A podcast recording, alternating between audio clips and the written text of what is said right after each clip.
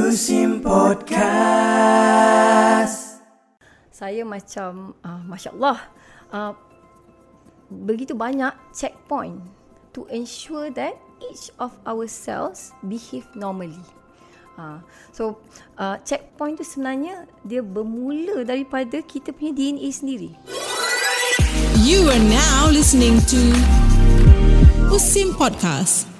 Assalamualaikum warahmatullahi wabarakatuh. Anda bersama saya Faizal Kesmani dalam Usim Podcast, satu platform yang akan bincangkan isu-isu um, semasa dan uh, dan akan dikupas dari perspektif akademik atau non akademik dari point of view ilmu nakli dan akli. Dan pada hari ini kita bertuah kerana kita ada seorang saintis daripada Universiti Sains Islam Malaysia, Dr. Nuruliza Roslan. Selamat datang Doktor. Terima kasih Assalamualaikum Thank you so much for being with us. So sebelum kita proceed doktor pada topik hari ini, uh, saya ceritakan sedikit tentang latar belakang Dr. Nurul Liza. Saya boleh panggil Dr. Liza ya? Boleh boleh boleh Boleh. Okay, Dr. Liza memegang PhD dalam bidang biologi kanser dari University of Sydney, Australia. Uh, dan kajian beliau memberi tumpuan kepada jin kanser payudara. Dan Dr. Liza juga sangat aktif dalam meningkatkan kesedaran kanser dan mempromosikan pendidikan STEM terutama di kalangan pelajar sekolah. Okay, thank you Dr. Liza. So, today kita akan cakap tentang satu topik yang sangat saintifik kedengarannya tetapi it actually very near to us. Ya, kita akan bercakap tentang fungsi sel badan dan juga kesempurnaan manusia. Okay, doktor. My first question. What is so amazing about our sel badan? Assalamualaikum Dr. Faizal sebagaimana yang uh, kita ketahui okay, kita kita sebagai manusia okay, uh, terdapat kalau kita tengok ter, kita nampak kita satu kan? Tetapi dalam badan kita ni ada pelbagai jenis sel yang menjadi tisu dan seterusnya menjadi organ dan seterusnya menjadi uh, tubuh manusia okay? Dan kenapa what makes our cell uh, so amazing is that kalau kita lihat pada asasnya okay uh, kita punya uh, DNA hanyalah empat. Empat uh, base iaitu A T G C. Tetapi daripada uh, empat base tersebut uh, masya Allah um, telah menjadikan uh, kita kita dan pelbagai menghasilkan pelbagai jenis sel dalam tubuh badan kita. Okay.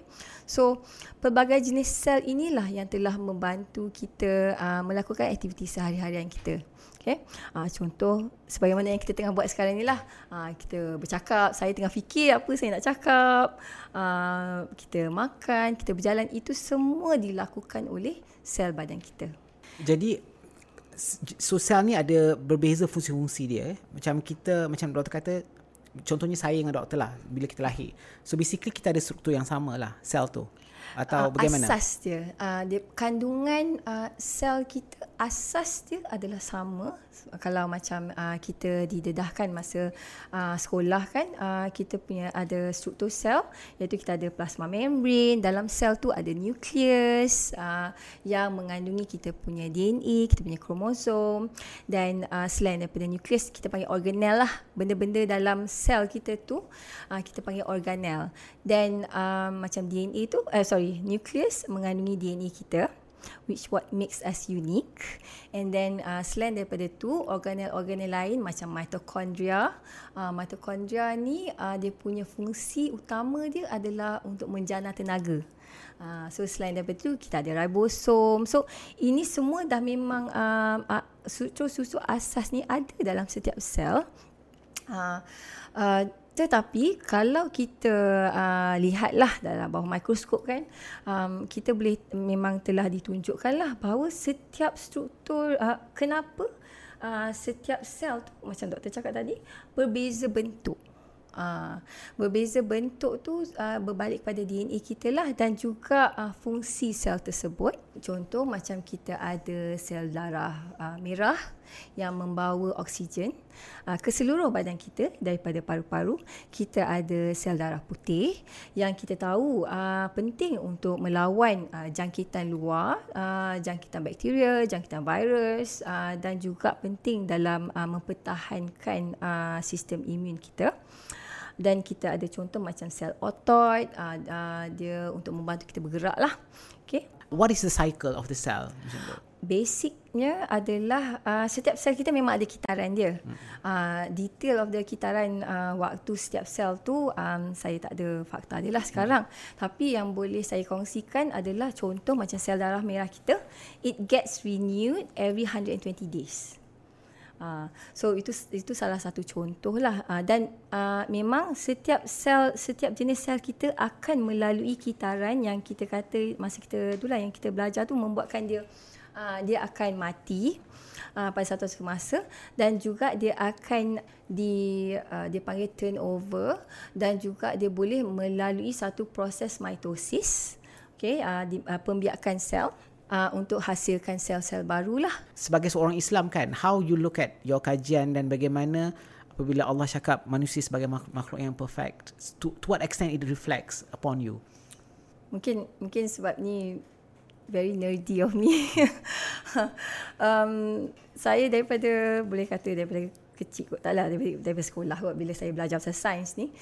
Um, I was I'm amazed by uh, looking at one cell bila cikgu biologi tu ajar okay ini adalah struktur asas sel kita. And I was further amazed bila um, saya saya tahu yang itu baru satu okay. Bila you tengok bawah mikroskop um, daripada one pet, one dish yang okay we can imagine about 10 centimeters uh, persegi punya keluasan tu boleh ada berjuta-juta sel dalam tu. Dan itu baru just uh, within 10 centimeter petri dish so and then setiap satu tu setiap satu sel ni uh, di dia ada dia punya mekanisme pengawalan dia sendiri uh, each cell is uh, being controlled by uh, to ensure its its function normally. Uh, sebab kalau uh, bila kita belajar uh, pasal biologi ataupun kitaran sel cycle tu um, and then bila kita uh, belajar lagi juga pasal uh, pembiakan sel dan seterusnya masuk kepada sel kanser saya macam uh, masya-Allah uh, begitu banyak checkpoint to ensure that each of our cells behave normally. Ha. So uh, checkpoint tu sebenarnya dia bermula daripada kita punya DNA sendiri. Ha, the DNA kita bagaimana uh, satu-satu sel tu kalau katalah uh, badan uh, kita memerlukan lagi banyak uh, sel kulit ke ataupun uh, lagi banyak sel uh, ataupun uh, your body signals that um, badan kita tengah panas ke atau tengah haus ke kan? And then dia akan signal uh, certain cell yang terlibat. And this uh, signal tu akan sampai uh, sa- boleh sampai kepada you punya DNA untuk dia signalkan oh we need a specific gene untuk akan buat this particular protein untuk then akan membantu menurunkan suhu kita ke ataupun uh, membantu kita bertenang uh, dan uh, sebagainya lah. But kalau those um, apa ni uh, checkpoints checkpoints ataupun mekanisme itu terganggu disebabkan oleh contoh mutasi lah kalau ada mutasi kan. Um, uh, then uh, sistem tu akan terganggu lah. Uh, so bila sistem sel sesuatu sel tu terganggu dia dia punya orang kata macam butterfly effect tu uh, it's actually big.